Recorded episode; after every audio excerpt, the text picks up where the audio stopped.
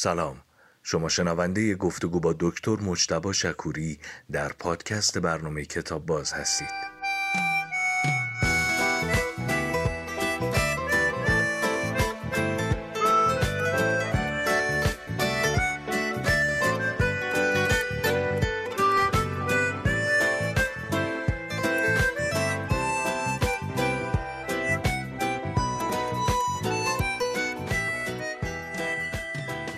آقای دکتر مجتبا شکوری سلام. سلام و عرض ادب و احترام خدمت شما و مردم عزیز ایران. ارادتمند خواهش می‌کنم. آقای دکتر تو این برنامه چی صحبت می‌کنیم والا سروش عزیزم چون ما خیلی پیام داشتیم از مردم که به خاطر اینکه کرونا خب خیلی آسیب زده به خانواده های مختلف. سوگ رو دارن تجربه می‌کنن راجع به سوگ حرف بزنیم. و فقط هم نه در این قسمت هفته آینده و شاید هفته بعدش هم ما این موضوع رو بهش می‌پردازیم. امروز کتابی رو آوردم که در واقع خیلی می‌تونه کمک کنه توضیحش میدم. یه توضیح قبل معرفی کتاب بگم که ما تو فصل قبلی اونجا هم دو تا برنامه راجع به سوگ حرف زدیم. با اتکاب کتاب ایبی ندارد اگر حالت خوش نیست که اون دو تا برنامه هم در واقع برنامه خوبی بود به نظر من. یعنی محتوای خوبی داشت. من که خود کتاب کتاب خوبی بود. این کتاب یه جور دیگه نگاه می‌کنه. حالا تفاوتاش رو توضیح میدم. اسم کتاب رنج و التیام در سوگواری و داغ دیدگی نوشته آقای دکتر ویلیام وردن و نشر نو. چقدر نشر نو داره کتابای خوبی تو این حوزه آره یعنی دقیقا. کتابایی که یه جوری فلسفه است آموزش فلسفیدن و فکر کردن به صورت کاربردی در زندگی روزمره. دقیقا. و منم خیلی همین کتاب دوست دارم هم بقیه کتاباشونو یه توضیح راجع به نویسنده و سبک نگارش کتاب بدم. که این فقط در سوگ از دست دادن یا در رنج؟ یعنی نه نه در سوگ از دست دادنه اصلا مسئلهش اینه که ما با فقدان عزیزی که از جهان ما رفته چطور کنار بیایم چه احساساتی رو تجربه می‌کنیم؟ چه راه داره؟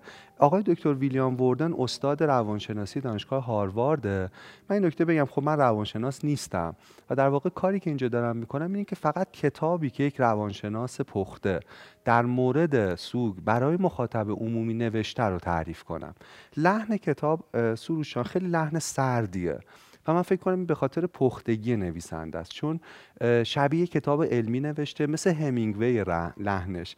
یعنی خودش فهمیده که انقدر موضوع سخته و سنگینه که دیگه افزودن بار عاطفی اضافه بهش ممکنه عملا حال آدم رو خراب کنه. برای همین خیلی در واقع سرد نوشته کتاب رو. منم تلاشم اینه که وقتی دارم تعریفش می‌کنم به لحن کتاب وفادار بمونم.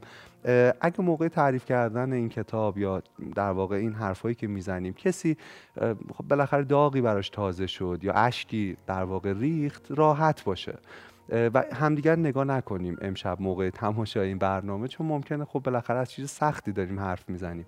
آدم ها براشون تدایی بشه و این تدایی خودش بخشی از درمان هستن.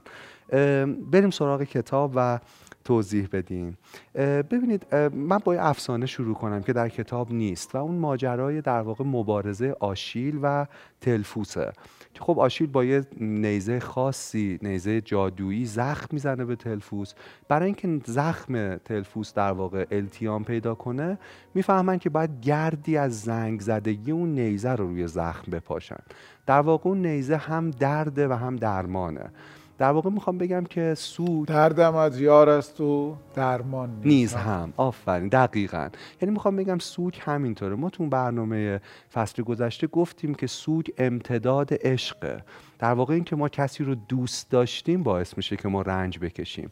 و اتفاقا راه حل التیام سوگم بازیابی این عشق. حالا آنطور که در این روایت این کتاب توضیح خواهیم داد. همه موجودات جهان همه موجودات زنده سوگ رو تجربه می‌کنن به انواع مختلف.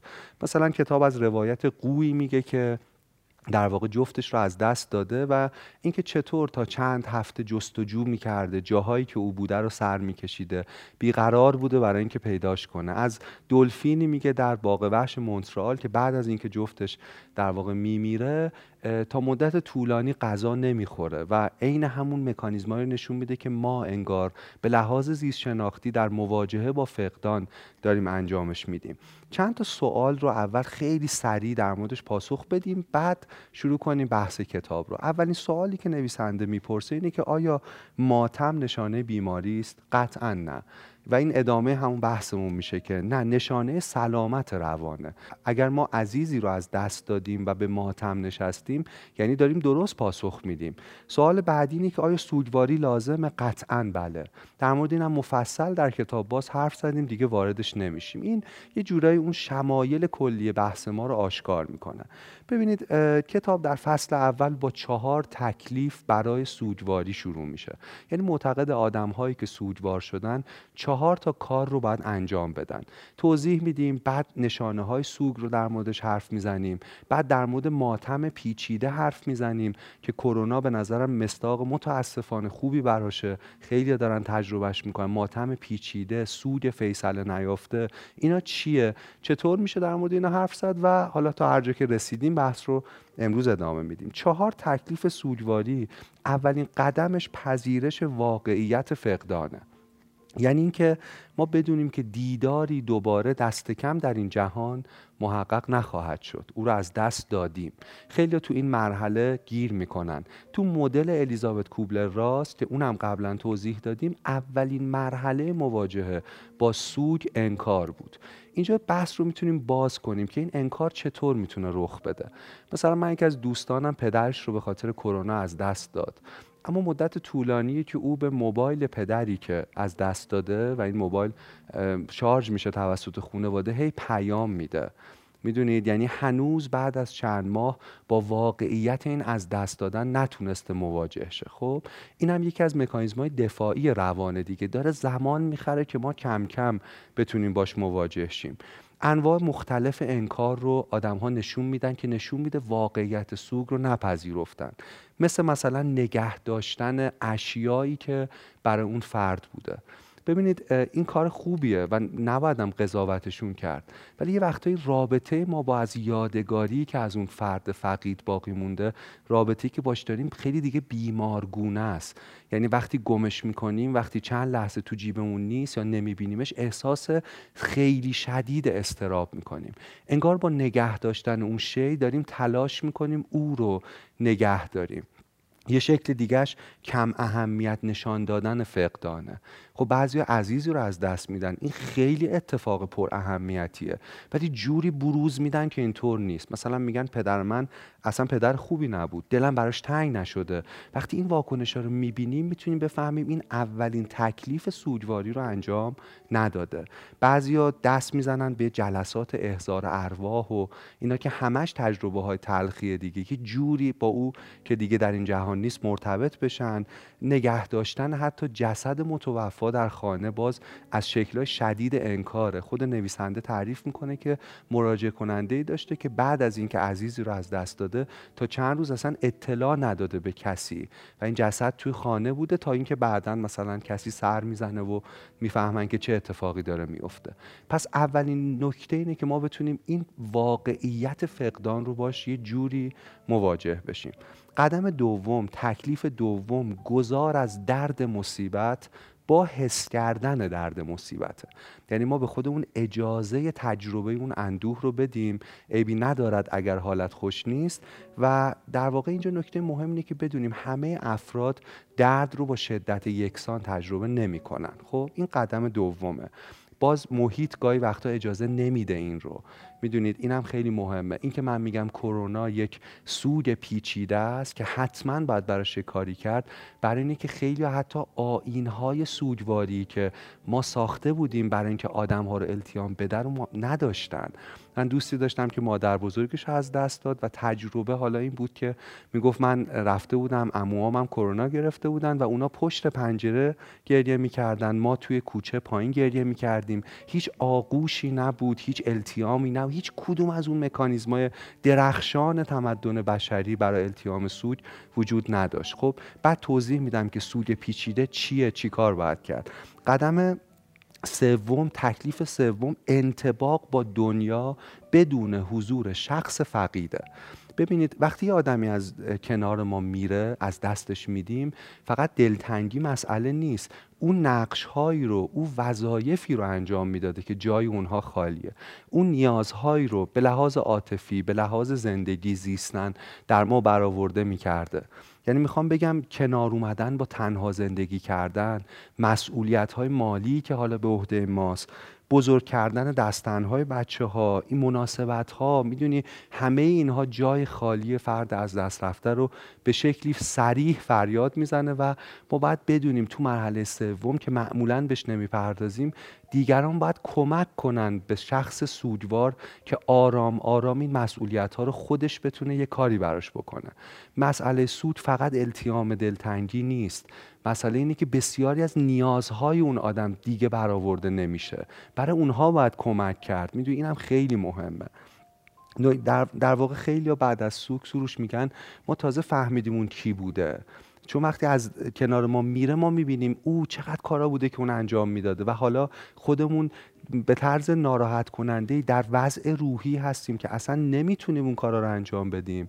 و فشار محیط هم هی داره بیشتر میشه. قسطا منتظر التیام افراد سوگوار باقی نمیمونن. می‌دونید وظایف مالی بزرگ کردن بچه ها حواسمون باشه اگر سوگواری کنارمونه این مرحله سوم تکلیف سوم با کمک ما می‌تونه انجام بشه.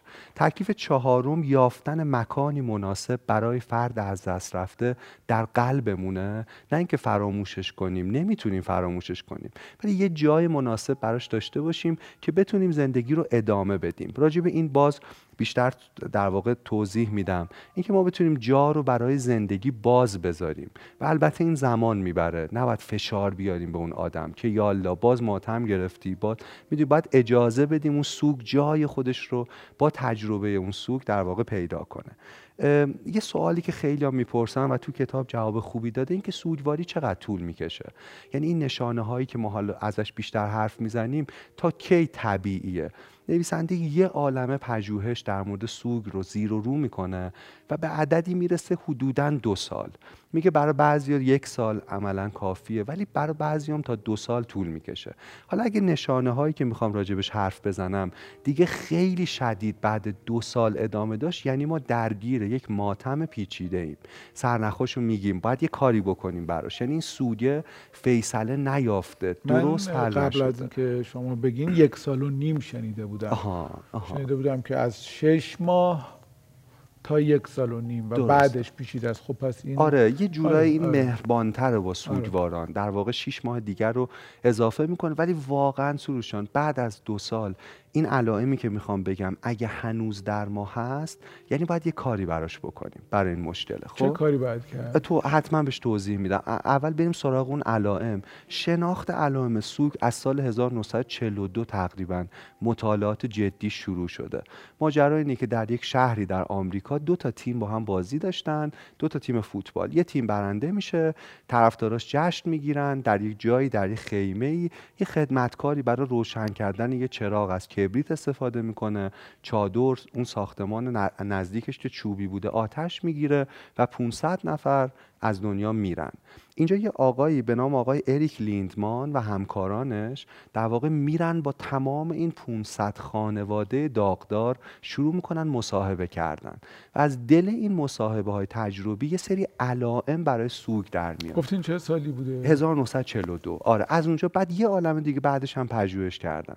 چرا من اینا رو می‌خوام بگم؟ علائم سوگ رو می‌خوام بگم. برای اینکه می‌خوام اگه کسی داغ داره و سوگواره فکر نکنه عقلش رو از دست داده. می‌دونی این التیامه که من بدونم انگار بخشی طبیعی رفتاری طبیعی از من داره سر می‌زنه. تو چهار دسته نمودهای ماتم رو میشه در واقع طبقه بندی کرد. احساسها علائم جسمی شناختها و رفتارها. اینکه ما چه احساسی داریم جسممون چی سرش میاد شناختمون نسبت به دنیا چه تغییری می‌کنه و رفتارمون چه جوری میشه. من سریع میگم برای احساس ها نکته مهم اینه که اندوه رو همه می‌دونن ولی احساسات پیچیده دیگری هم در سود وجود داره که من می‌خوام در موردش حرف بزنم چون خیلی کم راجبش گفته شده. یکی خشمه. این خشم خیلی ماهیت پیچیده ای داره. گاهی وقتا شکل خشمی که سوگوار تجربه می‌کنه اینه که خب ما می‌تونستیم این آدم رو نگه داریم و قصور کردیم خودم و دیگران. گاهی وقتا شکل خشم نسبت به خود متوفاست خود شخص فقیده. چرا منو تنها گذاشتی؟ یادتونه توی بچگی گم می شدیم وقتی مامانمون رو پیدا می کردیم یه لگرده آروم بهش می زدیم از گلایه محبت آمیزی که کجا رفته بودی. نکته اینه که سروش جان وقتی ما عزیزی رو از دست میدیم این خشم رو نسبت به او هم داریم. باز این از اون احساساتیه که ما راجبش حرف نمی‌زنیم. ولی افشاش ولی رونمایی ازش کمک می‌کنه یکی بگه آخش من این عصبانیت رو داشتم و حالا می‌بینم این چیز فراگیریه. شاید خیلی دارن. می‌دونید می‌خوام بگم خشم از شاد بودن و نسبت به خودمون احساس گناه از زنده بودن دوره از اون احساسات عجیبیه که ما در سوگ داریم. تجربه اولین لبخند بعد سوگ که راجبش حرف زدیم. استراب نسبت به اینکه حالا که عزیزی رو از دست دادم اگر جهان اینقدر لقه اگر جهان اینقدر جایی غیر قطعیه پس بقیه عزیزانم پس خودم چی؟ می‌دونی آیا خطر همه ما رو تهدید نمی‌کنه؟ این استرابم دوباره بخشیشه. درماندگی شوک حسرت خستگی. ولی باز چند تا احساسی رو بگم که زیاد راجبش حرف زده نمیشه. یکیش احساس متناقض رهایی و اندوه همزمانه. نویسنده از دختری حرف می‌زنه که برای درمان بهش مراجعه کرده و میگه پدری بسیار قلدر و زورگو و مستبد داشته. یه رابطه دوگانه داشته. هم دوست داشته باباشو هم از رفتارهاش ناراحت بوده. رنج این دختر این بوده که وقتی پدرش از دست میده در نهانترین لایه های روانش احساس رهایی داشته و بعد احساس گناه نسبت به حسی که داره. می‌دونید اینکه من چیم؟ من چه دختریم که پدرم رو از دست دادم و احساس می‌کنم درسته که دلتنگم اما راحت هم شدم. می‌دونی؟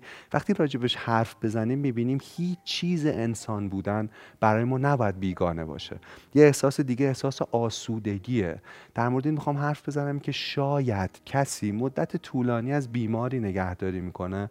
خب همه زندگیش معطوف به اونه به کاراش به زندگیش به اهدافش نمی‌تونه برسه.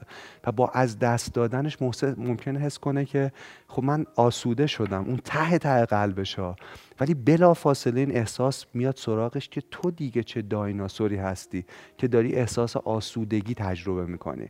آقا ساعت راه اینکه ما تکلیف دوم رو که بتونیم از سر بگذرونیم اینه که احساسات رو تماما تجربه کنیم. اونقدر خودمون رو قضاوت نکنیم که این درسته یا غلطه. اون چیزی که حس می‌کنیم درسته و بهش فضا بدیم و بهش فکر کنیم جای خودش رو این احساس بتونه پیدا کنه. علائم جسمی رو دوباره بررسی کردن. مهمترینش احساس سنگینی روی سینه است. واقعا سوگواران این اینو دارن. می‌دونی؟ و خیلی خوبه که چک کنن. یعنی برن پزشک و ببینن آیا قلبشون ممکنه مثلا رگی گرفته باشه و این سوگ که قلب باعث میشه سنگین بتپه ممکنه خطر در واقع یک حمله قلبی رو افزایش بده. اگه این احساس رو داریم توصیه نویسنده اینه که حتما یه چکی بکنیم. اگر سالمیم بدونیم این احساس سنگینی در سینه یه جورایی طبیعیه. نسبت به خواب مثلا اختلالات مختلف رو تجربه می‌کنیم. تنگی نفس حساسیت نسبت به صدا طبیعیه. سودواران سکوت رو ترجیح میدن. صدا مستربشون می‌کنه. باز خوبه بدونیم محیط ترجیحا باید ساکت باشه. می‌دونید کمبونیگی خشکی دهان و از همه مهمتر و عجیبتر بیماری تقلیدی. یه چیزی که باز به کرات در سودواران دیده میشه اینه که اگه عزیزی رو بنا به بیماری از دست دادن به طرز عجیبی انگار همون درد رو خودشون دارن تجربه می‌کنن. مثلا درد در معده دست سردرد. و وقتی مراجعه می‌کنن می‌بینن تو در واقع عکسا یا توی معاینه هیچی دیده نمیشه. انگار دارن بیماری شخص فقید رو یه جورایی به صورت باستابی تقلید می‌کنن. این هم جزو علائم جسمیه که راجبش کم حرف زدن. و شاید یه نفر الان تو خونه بگه آره منم اینطوریم. می‌دونید پیگیری کنن. و اگر در واقع ریشه هایی نداشت یعنی دلیل علمی و جسمی نداشت بدونن بخشی از فرایند سوگواریه و خودش آرام آرام مرتفع خواهد شد. شناخت ما دسته سومی بود که ما علائم سوگ رو نشون می‌دادیم. جهان آقای سهرد و جهان بینی ما بعد از تجربه سوگ ممکنه به هم بریزه. خیلی چیزا رابطمون با جهان با بقیه آدما. می‌دونین اصلا نظام فلسفیمون ممکنه تغییر کنه. بعضی ممکنه به لحاظ شناختی دچار توهم بشن. این هم باز چیزیه که در واقع مهمه که بگیم. گوش گیری کم تحملی حواس پرتی و گیجی. چون مغز آقای سعد داره بازسازی می‌کنه خودش رو و اونقدر نسبت به محیط پیرامون دیگه می‌دونید تند و تیز و حساس نیست. برای همین ما ممکنه تاریخ ها رو یادمون بره.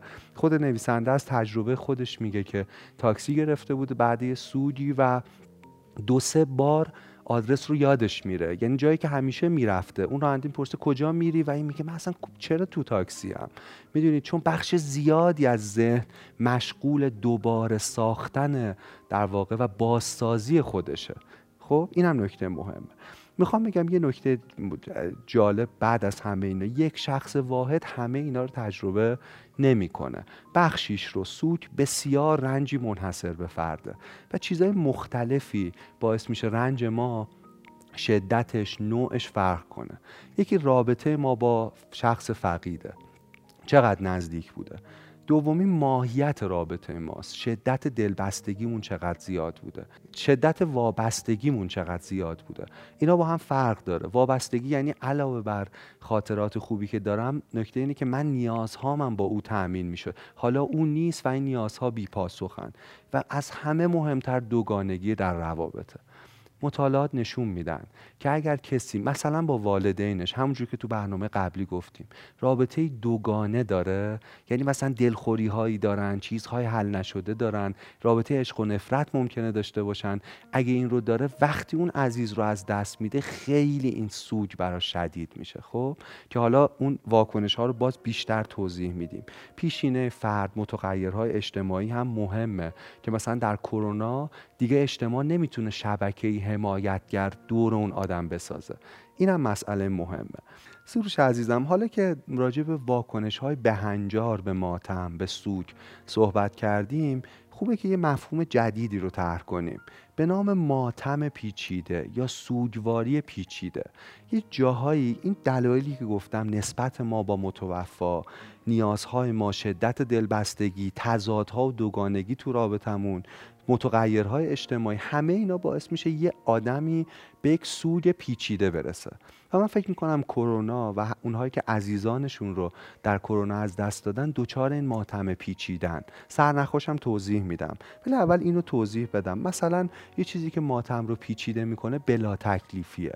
مثلا اینکه مادران شهدای مفقود لسر مدت طولانی مثل فیلم شیار که خانم آبیار ساخته نمی‌دونستن که بالاخره هست یا نه باعث شده اکثرشون دچار یک سوگ یا ماتم پیچیده بشن. می‌خوام بگم که چند تا سرنخ آقای سعد وجود داره که ما بدونیم آیا ماتم ما پیچیده هست یا نه.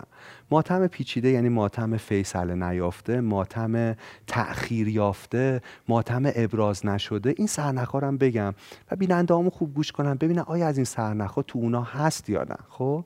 که بعد حالا میگم که براش چه باید کرد. سرنخ اول اینه که اون آدم اون آدمی که سوگواره بعد از گذشت زمانی مثلا 13 سال 10 سال 5 سال قادر نیست راجع به سوگش حرف بزنه بدون اینکه اون سوگ تازه تازه باشه براش. می‌دونی؟ یعنی مثلا شروع می‌کنه گفتن انگار همین الان رخ داده. این یعنی ماتم ما عادی نبوده بهنجار نبوده. یعنی یه چیزی پیچیدش کرده. خب؟ یه مثلا من باز کسی رو از اطرافم می‌شناسم که خیلی با پدر مادرش رابطه عاطفی داشته بعد اونها رو از دست داده. هر ناملایمتی که در زندگی رخ میده این سوریه انگار تازه تازه تازه میشه. می‌دونین؟ و این انگار همین الان این اتفاق این ماتم ماتم پیچیده است. مسئله دوم سروش عزیزم سرنخ دوم فرافکنی روی دیگرانه که این نشون میده انگار ماتم ما پیچیده است. یعنی چی؟ نویسنده داستان خانومی رو میگه که کودکش رو از دست داده متاسفانه. اونقدر سودواری نکرده. خب یعنی چون آدم قویه بوده بقیه بچه‌هاش بودن. میگذره زمان و یکی از دوستانش در واقع موقع زایمان فرزندش از دنیا میره. حالا اون آدم یه جوری زاری می‌کنه و به ماتم میشینه که خیلی غیر طبیعیه. انگار رنج خودش رو فرافکنی کرده روی رنج دوستش. جوری که حتی مادر اون کودک این واکنش رو نشون نمیده. بعضی تو مراسم سوگواری می‌بینید انگار جوری سوگوارن جوری اشک میریزن که انگار صاحب اون سوگن می‌دونی اینام پس ماتم پیچیده انگار دارن. سرنخ سوم اینه که اشیاء متوفا رو قادر نیست در واقع یه رابطه نرمال باش داشته باشه. یه جور مقدسیان براشون. مثل اینکه حالا مثال مختلف میشه زد. سرنخ چهارم اینه که در سالگرد اون آدم متو... یا تاریخ های مهم علائم جسمی بروز می‌کنه. مثلا آقای دکتر وردن میگه که بعضیایی که سوگ پیچیده دارن وقتی سالگرد اون میوف اون اتفاق هست یا سالگرد ازدواجشونه یا اینجور دوره هاست همون بیماری رو می‌گیرن همون دردی رو حس می‌کنن که شخص فقید حس کرده. اینکه علائم جسمی داریم اینجوری یعنی اون ماتمه حل نشده. انقدر حل نشده که داره رو جسم ما اثر اینجوری می‌ذاره. سرنخ پنجم تقلید خیلی شدید از فرد فقیده. همه ما وقتی سن اون زیاد میشه شبیه پدر مادرمون میشیم بیشتر. من خودم گاهی یه کارایی می‌کنم میگم این همون کار بابا. ولی این وقتی خیلی افراتیشه وقتی من دیگه دارم عین اون آدم میشم یعنی می‌خوام با تکرار رفتارهای او در جهان انگار او رو نگه دارم. یعنی اولین تکلیف سوگواری یعنی پذیرش فقدان رو انجام ندادم درست خب؟ سرنخ بعدی فکر نابود کردن خودمونه که اینم نشون میده پیچیده است باید کاری کرد. سرنخ هفتم حراس از دلایل مرگ متوفاست یعنی ممکنه مثلا به خاطر تصادف باشه و اون آدم دیگه نتونه بره تو خیابون. خیلی زیاده دیگه نتونه رانندگی کنه. اون حراسه غیر طبیعی زیاده ماتمه پیچیده است. باید یه کاریش کرد. سرنخ هشتم مبارزه با یاد طرفه. افراطی تا راجبش حرف میزن میگن نه نمی‌خوام بحث رو عوض می‌کنن. اگه مثلا ده سال گذشته یه مراسم ختم دعوت میشن نمیرن قبرستان نمی‌تونن برن. این نشون میده ماتمه پیچیده است و حل نشده و سرنخ آخر تغییر جدی در فعالیت های جنسیه که اینم با سرنخ مهمیه که در واقع می‌تونه نشون بده که ماتمه پیچیده است. نمی‌دونم چقدر وقت داریم. آقای دکتر حدود چهار دقیقه پنج دقیقه آها باشه. پس من تا همین چهار دقیقه استفاده می‌کنم. بعد در واقع ادامه بحث رو با اتکا به کتاب دیگه و ادامه همین کتاب جلسه بعدی چهارشنبه بعدی انجام میدیم. ببینید می‌خوام بگم یه نکته مهم تو التیام سوگ مواجه شدن با اون احساس اصلیه. اون چیزی که داریم قایمش می‌کنیم. بذارید مثال بزنم.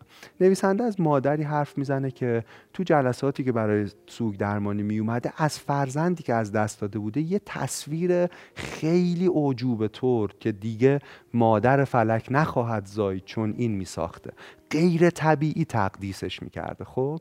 این یه علامت بیمارگونه است. چون آدم ها خوب بودن بد بودن ضعفایی داشتن ولی وقتی انقدر پرفکت می‌سازیم یعنی something is wrong here یه چیز اینجا ایراد داره.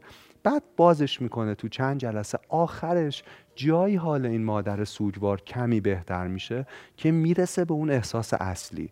و اون این بوده که آخرین برخورد این مادر و فرزندش متاسفانه با یه دلخوری و دعوا بوده. و این آدم با استعدادی بوده این بچه ولی خب مثل خیلی کار نمی‌کرده بیرون نمی‌رفته برای استعداداش تلاش نمی‌کرده و مادر وقتی از خونه داشته میومده بیرون بهش میگه تو خیلی بیورزه ای تو هیچی نمیشی در بسته میشه فرزند میره بیرون و تصادف می‌کنه از دنیا میره. ببینید وقتی مادر به این احساس می‌رسه یک انفجار عاطفی رو تجربه می‌کنه. شروع می‌کنه اینو تعریف کردن. و بعد اونجا تازه می‌فهمه که تمام اون تصویر پرفکتی که از او ساخته که اوجوبه بوده که می‌تونست رئیس جمهور آمریکاشه و و و همه اینا برای این بوده که اینو پنهان کنه. میگه گریه می‌کنه میلرزه از ناراحتی. میگه میگه و بعد انگار این احساسه رو باش کنار میاد. بعد اون مشاور کمکش می‌کنه که کل رابطه رو ببینه. جاهایی که حمایتش کرده جاهایی که تجربه های عالی داشتن و این تجربه آخر باعث نشه که همه این در واقع زندگی قضاوت شه. می‌دونی چی می‌خوام بگم؟ آقا سعد ما در واقع خیلی مهمه که بدونیم اون احساسی که پنهانش می‌کنیم چیه. باز از دختری حرف می‌زنه که پدرش در دوازده سالگی از دنیا رفته بوده. او هم قدیسی از پدر توصیف می‌کرده. چقدر عالی بوده. حتی شوهرش رو مقایسه می‌کرده که این اصلا با پدر من هیچ مردی قابل قیاس نیست. بعد که قصر تعریف می‌کنه آقای دکتر وردن می‌فهمه که نه خب مثل هر پدری. گاهی خطا کرده گاهی خوب بوده همه چی بوده. آخرش میره پیدا می‌کنه که این دختر سی سال خشمش رو پنهان می‌کرده. از این نظر که پدر او پدر خوبی بوده اما همسر خوبی نبوده برای مادرش. اختلاف خیلی داشتن. و نکته اینه که وقتی تو دوازده سالگی پدرش از دست میده این دختر کوچک به این نتیجه می‌رسه که این حتی پدر خوبی نبوده. می‌دونید احساس اینه در واقع. پنهانش می‌کنه. سی سال این خشم رو. چرا زندگی منو به هم ریختی؟ چرا با رفتنت؟ و رفتنش ناشی از سیگار کشیدن بوده. یعنی سرطان ریه. چرا هی سیگار کشیدی که از دنیا؟ یعنی مقصر می‌دونسته. و هی قایم و یه تصویر ایدئال که نه این عالیه. وقتی با احساس واقعی مواجه میشه وقتی سوگواری می‌کنه بعد سی سال آرام آرام می‌تونه به یه پذیرش واقعی به اون قضیه برسه. به این فکر کنیم احساس ما چیه در واقع؟ آن چیزی که پنهانش کردیم. تموم شد وقتمون. متاسفانه. متاسفانه. خواهش حرف شما رو که گوش می‌کنم. امروز خیلی, خیلی کم حرف زدین شما. آره آخه بحث به قول شما باید سرد و سنگین جلو بله، می‌رفت دیگه. بله. و اصلا جایی برای حرف زدن من فقط می‌کنم. فکر می‌کردم و استفاده می‌کردم. ولی دو تا حس متناقض دارم هر وقت به زندگی فکر می‌کنم. یکی این که چقدر زندگی سخته و چقدر لذت بخشه و دیگری این که چقدر زندگی لذت بخشه و چقدر سخته. یه ذره بیشتر بگین برام فکر می‌کنم برای هممون همینه دیگه که زندگیمون لحظه به لحظهش انگار یه مبارزه است. با لذت و سختی لذت و سختی لذت و سختی و تموم نمیشه. آره. نه لذت نه سختی. نه سختیه. دقیقا دقیقا. و آقای سعد عذر می‌خوام. اگه بحثمون سنگین بود دیگه. چون من فکر کنم تو این سختی ها سنگین ترینش شاید سوگه. خیلی سخت. خیلی سخت. من یه, یه نکته بگم و بعد سوالم بپرسم. من خواهشم اینه کرونا سوگ رو پیچیده کرده. دو سال دیگه جامعه ایران الان پنهانه. می‌بینه که چقدر می‌دونی آسیب ها زیاد میشه در افراد. من نمی‌دونم کی مسئولشه مجلس دولت هر کی ولی مشاوره گرونه آقای سعد. و یکی به این فکر کنه تو کشور ما که اون آدمی که به خاطر کرونا عزیزی از دست میده خیلی مهمه که مشاور بهش وصل شه.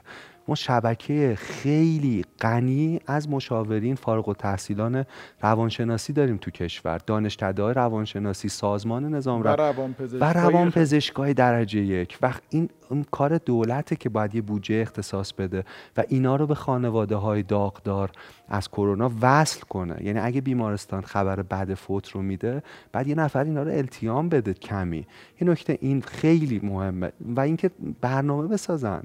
می‌دونید کلی روانشناس درجه یک تو این کشور هست که می‌تونن بیان به مردم در مورد این توضیح بدن. می‌دونید من که یه کتابه که عمومی رو توضیح میدم اصلا نمی‌تونم عمیق شم. هزار بار به خودم گفتم کاش روانشناسی خونده بودم به جای علوم سیاسی.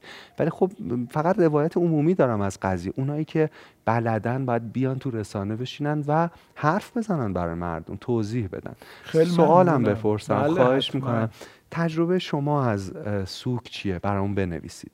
آقای سعد این سوال بخشی از درمان ها یعنی نوشتن این تجربه هر چقدر هم که سخته کمک می‌کنه به اینکه ما بتونیم اون احساس رو به رسمیت بشناسیم فضای مورد نیازش رو بهش بدیم. شاید کمی موقع نوشتنش اندوهگین بشیم یا بیشتر از کمی. اما تجربه این اندوه کمک می‌کنه که ما بتونیم رهاشیم. مثل چیزی که اولش گفتیم. افسانه آشیل. هم درد و هم درمان جفتش یه جاست تجربه درد به طرز متناقضی خودش درمانه در مورد سوگ سوال. مهمی و امیدوارم که بیننده هامون بنویسن و رو به رو بشن با سوگشون با رنجشون تا راحت تر التیام بله ما. هفته آینده چهارشنبه این بحث رو از همینجا ادامه میدیم دوباره خیلی متشکرم خیلی, خیلی, ممنون از متشکرم. شما مرسی و. خدا نگهدار خدا. نگهدارتون باشه